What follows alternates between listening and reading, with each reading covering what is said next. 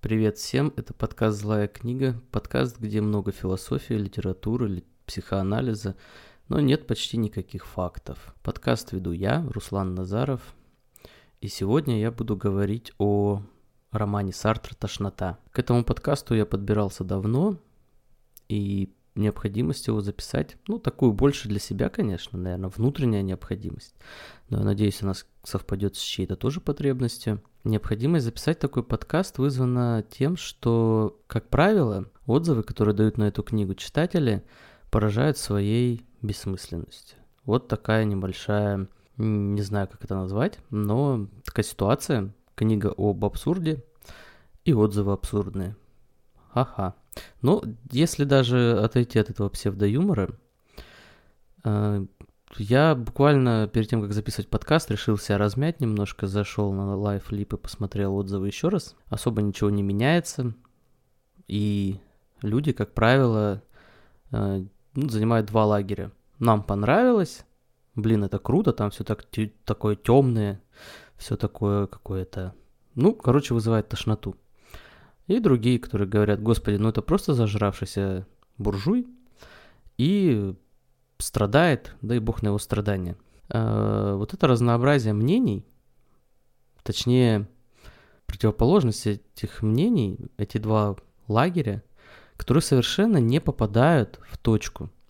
Они говорят совершенно не о том, о чем говорит Сартр в своем романе, и это поражает.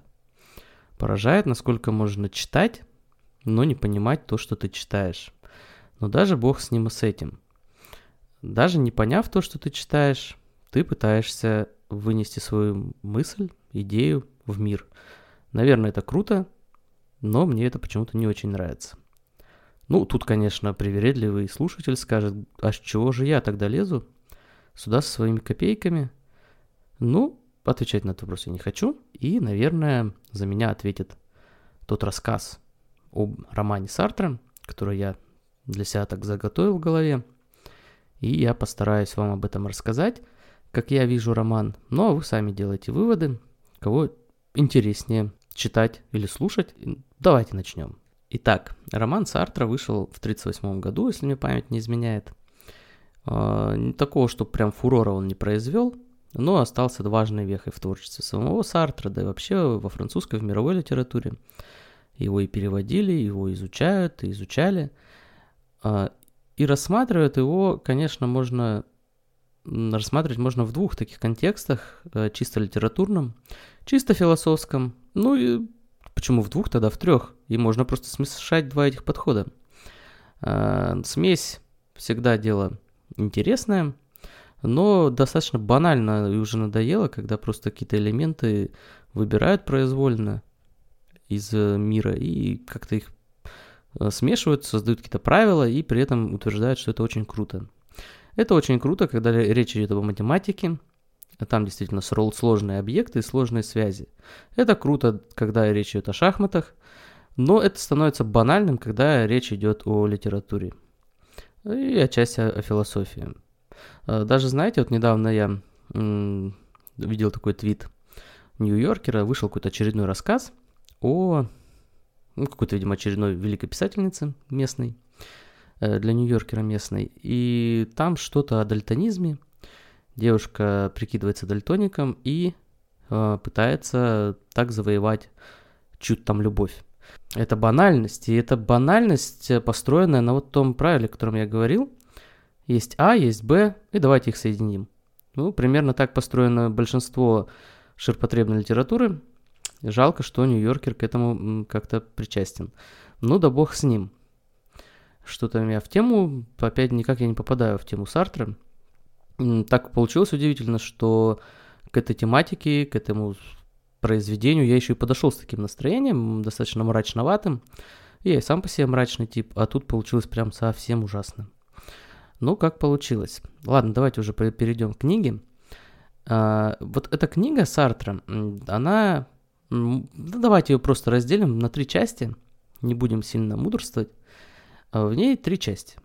В первой части герой понимает, что что-то с ним не так, то ли с ним, то ли с окружающими, непонятно. Какое-то ощущение такое остается, и он его называет тошнотой. Во второй части книги герой наконец-то понимает, что не так. Ну а в третьей он вроде как поставлен перед выбором жить с этим новым пониманием, ну или куда-то бежать. Он выбирает вариант бежать, это спойлер. Но, да, герой отказывается, по сути, от тех идей, до которых он дошел, пройдя мучительный первый этап, пережив озарение во втором. Ну, а во третьем он от этих идей отказался, и надо отметить, что сам Сартр, в принципе, в дальнейшем своем творчестве тоже эти идеи, от многих этих идей отошел. И вот сегодня такой подкаст получается у меня, что я спорить буду не только с отзывами в интернете, но и с самим Сартром отчасти. Что это за такая все-таки спорная эта книга, о чем там? Ну, это дневник, это важно. Это дневник Антуана Рокантена. Живет Рокантен в Бувилле, живет в гостинице, весь день практически работает в библиотеке, пишет книжку историческую о маркизе, каком-то там нам сейчас не важно. И, ну, что он еще делает? Ну, ходит в кафе, закусочные, как умеет, так себя развлекает. Собственно, из фактов это все, что нужно знать о романе, потому что этот роман – это не психологическая драма, это не попытка заглянуть во внутренний мир героя, это не роман в привычном его понимании. На самом деле это антология. Антология в смысле как философская дисциплина. Это попытка дать модель бытия. И вот эту модель бытия, собственно, Сартр и описывает. Выбрал он такой путь, путь книжный, роман, путь романа.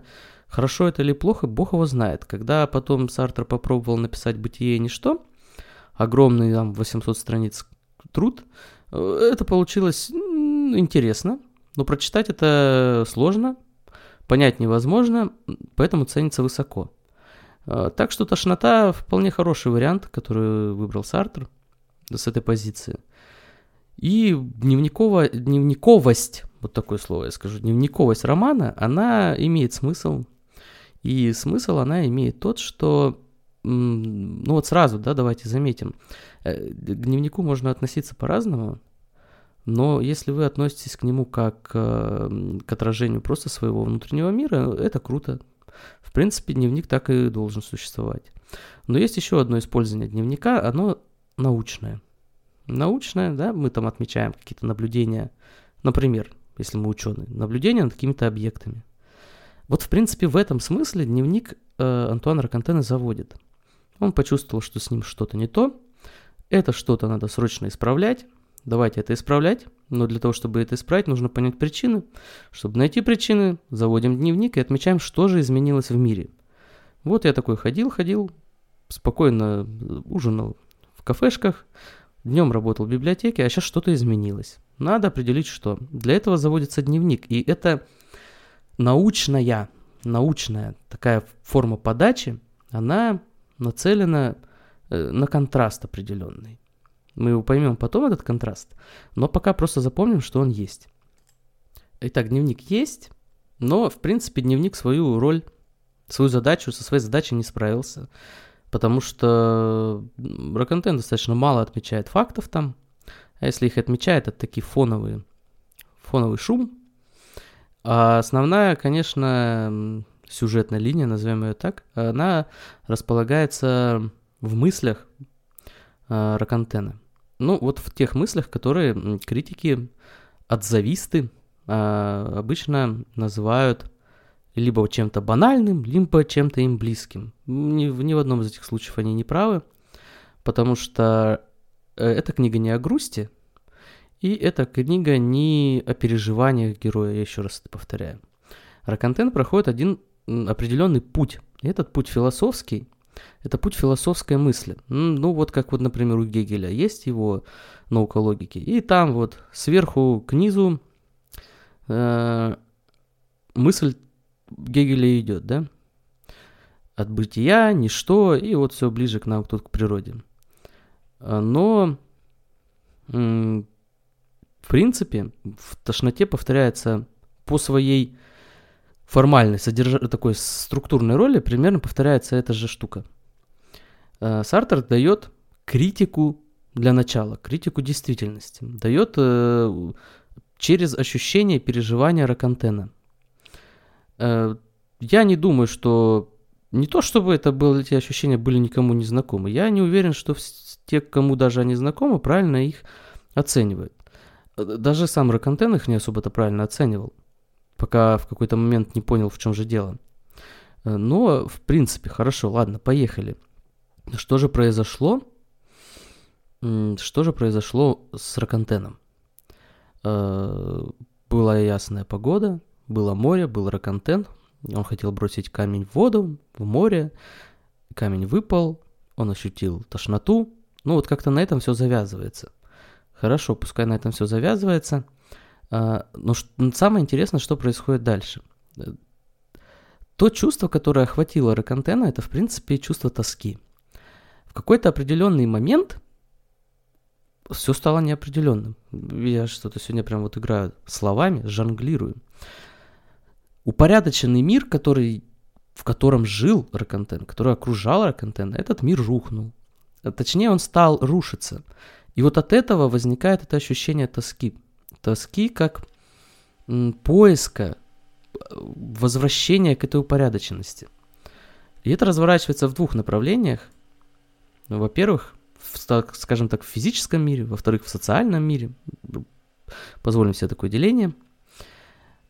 И очень хорошим таким образом этого разобщения служит вот сцена в начале, когда Рокантен стоит возле окна в своем номере гостиницы и смотрит на ЖД вокзал и людей, которые оттуда выходят. Это очень важный образ, потому что ЖД вокзал это и вообще поезда, это всегда лучшее выражение упорядоченности. От точки А до точки Б за энное время. Рокантен тоскует по упорядоченности, но тоскует и не только по упорядоченности в мире, но в физическом мире, но и по упорядоченности в отношениях с людьми. Эта тоска, она прям с самого начала проявляется достаточно такой, кажется такой абстрактной. Так, например, он боится, что сейчас приедут камевояжеры, да, будут шуметь и не дадут ему сосредоточиться, а тишина ему нужна, чтобы собраться с мыслями. Потребность тишины у него возникает для того, чтобы опять-таки вернуться в шумный мир. Это парадокс, таких парадоксов много в сознании самого Рокантена, и в принципе парадоксы это проявление того, что, что-то не так. Помните, как в «Матрице», да, дежавю показывает, что код кто-то переписал. Вот примерно так. Но это дает нам, это показывает нам наличие такого даже парадокса. Почему же Рокантену так важно было устроиться? А важно это было из-за страха. Если не быть укорененным в мире или в природе, то возникает ощущение страха. И вот когда, например, приходит один из камевояжеров, другие не появились, один приходит, но он тихий, спокойный, тогда Рокантен записывает. Когда я услышал, как он поднимается по лестнице, меня даже что-то кольнуло в сердце. Так успокоительно звучали его шаги. Чего бояться в мире, где все идет заведенным порядком? По-моему, я выздоровел. Тоска по порядку, тоска по людям. Это все всегда, не только у Сартра, у многих философов идут рядом эти два понятия. Тоска как реакция на ощущение, на возможное ощущение страха. Итак, тоска, страх и что дальше? Рокантен, гуляя по городу, проживая свою жизнь, пускай назовем даже ее буржуазной, она такой, возможно, и является, но проживая эту жизнь, Рокантена все время преследует то, что можно сказать образами отношений. Так он видит, как парень и девушка столкнулись случайно под фонарем. Ему эта картина кажется замечательной, потому что здесь сходятся в одном месте разные элементы. Обычно мы не замечаем, как что-то с чем-то сходится. А вот когда замечаем, это же удивительно. Вот лего мы собираем, как же так? Кубик к кубику, все ровненько, все красивенько. А в итоге получается крутая штука. Замок там какой-нибудь. Вот этот образ преследует Рокантена. Или доска с объявлениями. Он видит обрывки афиш и пытается из них склеить что-то новое. Музыка, которую он слушает в кафе, его любимая песня. Он пытается в мелодии, в каждой нотке, в соединении этих ноток найти устойчивость для себя. Он пытается попасть в какое-нибудь приключение, где есть цель, есть смысл. Или он пытается понять, что такое историческое исследование. Ведь историческое исследование наполнено смыслом. В том смысле, что история есть поиск смысла.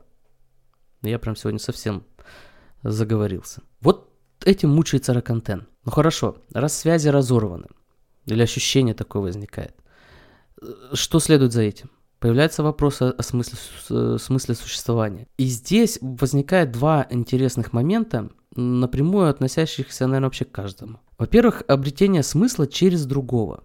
У Сартра еще будет много книжек про тему отношения с другим, и знаменитая «Ад — это другие» относятся к этому, но здесь имеется вот в «Тошноте» имеется в виду несколько иное. Здесь Рокантен вдруг понимает, что когда он пишет книгу, то по сути он передает часть своего существования маркизу. Про этого маркиза уже все и забыли. А тут Рокантен пишет о нем книгу.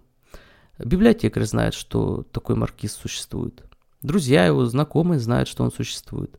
То есть маркиз опять начинает существовать через 100 лет. Это ради него я ел, дышал, каждое мое движение приобретало смысл вне меня. Вон, там, прямо передо мной, в нем. Вот как пишет об этом Рокантен. И здесь очень легко увидеть ситуацию, когда родители живут ради детей. Зачастую упускают, что не только родители отдают свое существование детям, но они же через этих детей его и получают. Кстати, это Рокантен и отметил. То есть не только он наделял существованием маркиза, но и за счет того, что маркиз вот таким образом занимал его мысли, направлял его деятельность. За счет этого и он получал свое существование. Также и родители, заботясь о детях, получают свое существование. Достаточно глянуть в какой-нибудь Инстаграм, чтобы это стало совершенно очевидно. И вторая идея – это идея профессионализма. Рокантен пишет, у каждого из них, у людей в кафе, свой конек, и это не дает им почувствовать, что они существуют. Нет среди них ни одного, кто не считал бы, что без него не может обойтись кто-то или что-то. Понимаете, опять смысл, придание смысла своему существованию. За счет творчества, за счет других людей, за счет профессионализма, неважно. Можно обрести смысл, наделяя через себя кого-то существованием, а можно просто укрыться от мучительных вопросов за своим коньком. Ну, например, вот на своем примере я юрист, и мне не полагается думать ни о чем высоком. И все, и я спокойно могу жить в той области, которую мне очертили с университета. Многие так прячутся. Да даже почти все прячутся от вопросов своего существования. Итак, неустроенность из-за отсутствия связи с чем-то или кем-то. Наглядное проявление, задумайтесь над этим, наглядное проявление связи для нас это либо камень, когда нам на ногу падает, либо когда мы влюбляемся. Камень нам на ногу падает, и мы четко понимаем, что как-то камень и нога, боль связаны. Когда мы влюбляемся, мы четко понимаем, что, нам кто-то нужен, мы с кем-то связаны, мы от кого-то зависим. Наше настроение от кого-то зависит.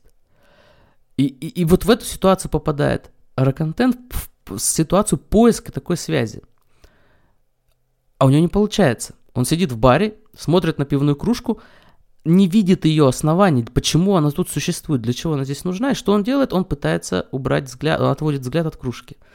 Затем появляется месье Ахилл, такой же придурковатый, как Рокантен, как считает сам Рокантен, но этот месье Ахилл пытается встроиться, и у него относительно, пускай в роли чудака, получается встроиться в общество. И к этому тянется, он и отрицает Рокантен это, и тянется к этому. Отсутствие связи с людьми и с вещами. Это важно. Вещи не могут укорениться. Люди не могут какие-то странные укорениться в обществе. Каким же образом тогда Рокантен, что же ему делать? Вот это первоначальное ощущение какой-то тошноты непонятной, оно становится все более ясным. Это ощущение того, что упорядоченного мира нет. Конечно, еще что-то, остаются такие островки, которые помогают Рокантену как-то справляться. Там музыка его любимая, мысли о рождении, что-то такое. И интересно, что когда в какие-то просветленные моменты, вот, например, музыка его вдохновляет, он находит опять упорядоченность в мире, точнее, упорядоченность в себе, он одновременно находит упорядоченность и в мире. Понимаете, какая штука? То есть стоит нам найти в себе порядок, и нам кажется, что и мир упорядочен. Это еще одна важная мысль Рокантена. Итак, давайте еще раз. Все началось с ощущения, что что-то изменилось. Затем тоска по людям, по порядку в мире, по порядку в отношениях социальных. Затем вопросы о смысле существования. В принципе, так бывает у многих. Бывает. Это то, что мы привычно, наверное, называем депрессией. И в принципе, то, что и видят в романе. И дальше чего не хотят видеть. Но ведь самое-то главное начинается за пределами этой депрессии, когда Рокантен уже выходит уже из этой депрессии не в сторону выздоровления, а он превосходит эту депрессию. В конечном счете Рокантен мог бы избавиться, наверное, от своей депрессии. Ну уж не таблетками, так хорошей компанией, приятным вечером, но это не получается. И вот как раз тот факт, что ничего не получается, он ведет мысль Рокантена дальше. После всей этой тоски привычный мир, когда тоскует, его нельзя преодолеть. Привычный мир не просто ставится под вопрос. Теперь он начинает рушиться. Сначала время. Бывают минуты, когда кажется, что ты можешь делать, что хочешь. Забежать вперед, возвратиться вспять, значения не имеет. А в другие минуты петли стягиваются. И вот эти минуты упускать нельзя, потому что начать сначала невозможно. Это Рокантен. Затем пространство разрушается. Они, вещи, не очерчивали ничего. Казалось, само их существование поставлено под вопрос, и им стоит величайшего труда дотянуть до следующего мгновения. Попутно задевается вопрос человеческого опыта, на котором все зыждется, да, вот тот привычный здравый смысл. И высшее выражение его, от которого отражается в книгах. А, напоминаю, Рокантен работал в библиотеке, да, работал в смысле с документами. «Я жил среди этих книг, начиненных знаниями. Одни из них описывали незыблемые формы животного мира, другие объясняли, что в мире сохраняется неизменное количество энергии. Да, я стоял у окна, стекла которого имели определенный коэффициент преломления лучей. Но какие хрупкие это были преграды. По-моему, мир только потому не меняется до неузнаваемости за одну ночь, что ему лень». Ага, до Рокантена начинает что-то доходить. Но это все ближе к физике. Самое страшное начинается, когда начинает рушиться социальный мир. Антуан выступает против права в чистом виде, права на существование, на довольство, на уважение. На вот тот самый буржуазный образ жизни, в котором его обвиняют. Еще шаг, и не веря в свое творчество. Он отказывается писать книгу о Маркизе, хотя занимался ей несколько лет. Это в конечном счете и завершает разрушение привычного для Рокантена мира. И потихоньку Рокантен начинает догадываться, что что произошло с миром. Мне приоткрылась истинная природа настоящего. Оно – это то, что существует, а то, чего в настоящем нет, не существует. Прошлое не существует, говорит Рокантен. Вот на этом, в принципе, заканчивается первая часть мытарства его. И он переходит к тому прозрению, которое случается с ним в сцене в парке. И ее нужно читать целиком, я подробненько о ней не буду говорить. Давайте самую суть схватим. Итак, первая догадка. Я существую, мир существует, и все. Ну, я знаю, что мир существует. Это успокаивает. Но, в принципе, это не особо отличается от прежнего мировоззрения. Рокантен этого не замечает. Он освободился от идеи причинности, от идеи оснований, даже пространства и времени. Он не освобождается от структурного подхода к миру. Здесь также структура, но мы об этом поговорим потом. И вот все-таки, понимаете, вот есть у него там, можно за что зацепиться, сказать, друг, ты не прав, там надо было дойти еще куда-то поглубже, но и все-таки вот то, до чего он уже дошел, это большое облегчение. Даже в какой-то момент Рокантен приравнивает себя к сидению в трамвае. Общее для человека и сидение – это существование. И этим общим вся суть человека, так же, как и сидение, исчерпывается.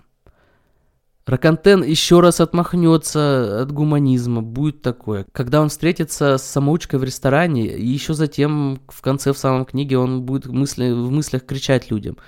Чего вы добились вашей наукой? Чего вы добились вашим гуманизмом? Где твое достоинство, мыслящий тростник? Это аллюзия к Паскалю. Ну, но и здесь Сартр и Рокантен до конца не дошли. Почитайте сцену в парке. Это очень сильная в плане онтологии, очень сильная идея. Там главная мысль – существовать – это значит быть здесь только и всего. Вот это надо продумать. И обратите внимание на трактовку абсурда. Мы являли собой уйму существований, которые сами себе мешали, сами себя стесняли. Как у одних, так и у других не было никаких оснований находиться здесь. Каждый существующий, смущаясь, с безотчетным беспокойством, ощущал себя лишним по отношению к другим. Лишний – вот единственная связь, какую я мог установить между этими деревьями, решеткой, камнями. Сравните с Камю. Я в прошлом подкасте уже цитировал это. Где понимание абсурда у Камю. В этой же сцене, кстати, Сартр делает такую аллюзию на Шестова. Полагаю, некоторые люди поняли то, что понял вот Рокантен про существование. Но они попытались преодолеть эту случайность, изобретя существо необходимое и самодовлеющее. Свое основное открытие, что существовать, значит быть здесь, Сартр и Рокантен связывает с тем, что все случайно. И вот это такой отсылка к Шестову, когда Шестов тоже говорил об абсурде, тоже говорил об отсутствии причины всего такого, но в итоге сводил все это к Богу. Это тоже не очень верная трактовка Шестова. В другом своем подкасте, в еще одном, я говорил об этом. Ссылочки на эти подкасты будут в описании. Ну, вот это коротенько. Коротенько об этой сцене. Ее надо почитать, ее надо прочувствовать, продумать. Ну, если дальше идем, вопросы любви к Анне касаться я не буду. Лучше еще давайте критики привычного мира. Здесь уже Рокантен после этой сцены, он уже себя, мы уже перешли в третий этап, третью часть романа, он уже себя не сдерживает. Для него уже все очевидно. И пишет: 100 раз на дню они, люди, лицезрят доказательства того, что все работает как отлаженный механизм. Все подчиняется незыблемым и непреложным законам. Тела, брошенные в пустоту, падают с одинаковой скоростью. Городской парк каждый день закрывается зимой в 16 часов, летом в 18. Свинец плавится при температуре 335 градусов. Последний трамвай отходит от ратуши в 23 часа 5 минут. Ну и так далее. Сравните с Камю. Подъем, трамвай, 4 часа в конторе или на заводе, обед. Трамвай, 4 часа работы, ужин, сон. Понедельник, вторник, среда, четверг, пятница, суббота. Все в том же ритме. Вот путь, по которому легко идти день за днем. Но однажды встает вопрос «зачем?». Похоже, да? Камю и Сартр хоть и враждовали, но изначально их посыл-то был одинаковый. Однообразная упорядоченность. То, в чем жил Рокантен, то, что в момент исчезло и вызвало это ощущение тошноты, бьющая в глаза очевидность, она откуда берется? Мы привыкли не замечать мир. Он для нас расписан в какие-то законы, в какие-то схемы. Но если мы на секунду забудем эти схемы, эти законы, мы предстанем перед свеженьким таким миром, непонятым нами. И здесь начинается абсурд. Здесь начинается абсурд с позиции Камю, когда мы начинаем требовать вернуть эти законы. И с позиции Сартра получается наоборот, что и хорошо, что есть этот абсурд. Абсурд, он не в отношениях между человеком и природой. Абсурд, он в самой природе. Вопрос, как к этому относиться. Камю-то из своего, исходя понимания, требовал бунта. Все будем спрашивать, что такое с миром, даже зная, что ответов не получим. В этом бунт, в этом свобода. Ну, у Сартра по-другому. Ведь, по сути, Рокантен, он, найдя эту абсурдность мира, он отказывается от своего открытия. Он убегает от него опять, прочь в банальный, привычный, упорядоченный мир. Так что, знаете, вот получается так, что даже у Камю посильнее эта идея в этом плане. Концовочка этой истории. Рокантен-то в итоге кончил тем, что решил написать сказку, и куда-то он исчезает для нас, дневник обрывается, роман закончился. Сартр еще много чего писал, особо к Рокантену он не возвращался. Давайте подводить итог. Итак, это не какой-то психологический триллер, это онтологическая работа, это попытка описать структуру бытия, попытка дать теорию этого бытия. От сих мы понимаем, что отзывы, когда они сосредотачиваются только на каких-то психологических моментах, но они по определению не правы. Ну да бог с ним бы, наверное. Но просто их такое количество, что с этим как-то надо бороться. Я пытаюсь, не знаю. Очень эмоциональный подкаст сегодня выходит. Давайте еще немножко понудим, я понужу на предмет философии. В чем главная проблема того открытия, которое сделал Рокантен? Казалось бы, ни причин, ни оснований, ничего не существует. И это свобода, но нет. Дело в том, что остается структура. В мире остается структура. Есть бытие в себе, как это называл Сартр в последующем. Есть бытие для себя. Вот в себе это какие-то вещи, для себя это сознание. Понимаете, есть структура. Бытие делится так, на два региона.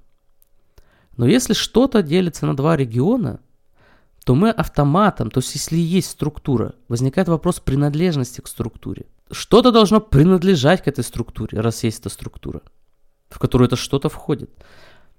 Но если что-то принадлежит к этой структуре, вот эта вещь в себе, это существование. Ну, когда говорят бытие или существование, это имеют в виду, когда что эта вещь, она находится, принадлежит этой структуре, и поэтому она существует. Она предстает перед нами в рамках этой структуры. Но, следовательно, получается, что в самой вещи как минимум есть свойства. Мы откинули все, да, причину, основание, все откинули, но мы сохраняем свойства. Это достаточно невидимое свойство такое, на первый взгляд. Свойство принадлежать к структуре, а затем уже и сама принадлежность к структуре. И в итоге то, что казалось таким простым, это достаточно сложный мир. Причем, что интересно, вот в результате-то та вещь, которую Рокантен пытался освободить за счет своего существовать, это быть здесь только и всего, она оказывается также зависима от всего остального. Имея такое свойство принадлежности к структуре и принадлежа к этой структуре, вещь зависима от всего остального точно так же, как от причинности, законов, оснований. То есть, по сути-то, трагедия Рокантена в том, что он не дошел до конца в своей мысли. Он сохранил эту структуру. И еще более интересно, что в этой структуре противоположная сторона – это человек. Мы требуем, чтобы мир предстал перед нами. По сути, мы заставляем вертеться мир перед нашим сознанием. Как Солнце должно было вокруг Земли вращаться, так в итоге весь мир должен вращаться вокруг нас. Два таких региона, два полюса. Просто вещи и сознание. И этот вопрос, эта проблема, она, кстати, обща не только... Она Камю, например, да, но еще и Витгенштейну. Да и вообще аналитическая философия, она, по сути, недалеко ушла от европейской. Наряд у нее другой, но суть-то та же. Я буду записывать подкаст о Витгенштейне, там будет более сухо, не так эмоционально, возможно, но вы поймете, что да, Витгенштейн-то, в принципе, уперся в то же самое. То есть, понимаете, да, попытка освободить действительность. Направление было верное, а концовочка-то не получилась. И это трагедия романа, в принципе, Сартра в частности. И это нужно осознавать. Это нужно понимать. Ой, ну я, наверное, заканчиваю, потому что уже и так задерживаю вас. Хотелось просто подробно рассказать об этом всем. Я надеюсь, что вы, если не читали роман, то прочитаете. Если читали, перечитаете и отметите как то, что, на что я обращал внимание, так и что-то новое для себя. Давайте уже как-то отойдем от общепризнанного к тому, что есть действительно важного в романе, и попытаемся с этой позиции его оценить. Так, ну а по традиции книга выпуска я должен назвать, чтобы... Для чего я вообще, кстати, это делаю? Я это делаю для того, чтобы, ну, вам было что интересного почитать, и как-то подготовить вас к следующим выпускам. Поэтому сегодня я предлагаю вам почитать Кракауэра «Природа фильма». Будет такой подкаст. Почитайте. И вообще задумайтесь над вопросом, что мы так все любим кино, но что такое кино, особо не понимаем. Как-то так. Это все равно, что мы бы все любили опыты физические, но ни черта не понимали в науке. Вот такая ситуация. Так что Кракауэр «Природа фильма». В описании к подкасту будет ссылочка на промокод. Если вы будете заказывать на Озоне, этот промокод вставляйте, заказывайте, получайте. Кстати, на Сартра это будет тоже распространяться. Вот такая небольшая рекламка. Я не знаю, никто мне не платил. Но очень хочется, чтобы вы воспользовались моим промокодом.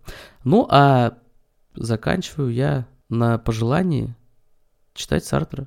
Это достаточно интересный автор. До скорых встреч. Пока.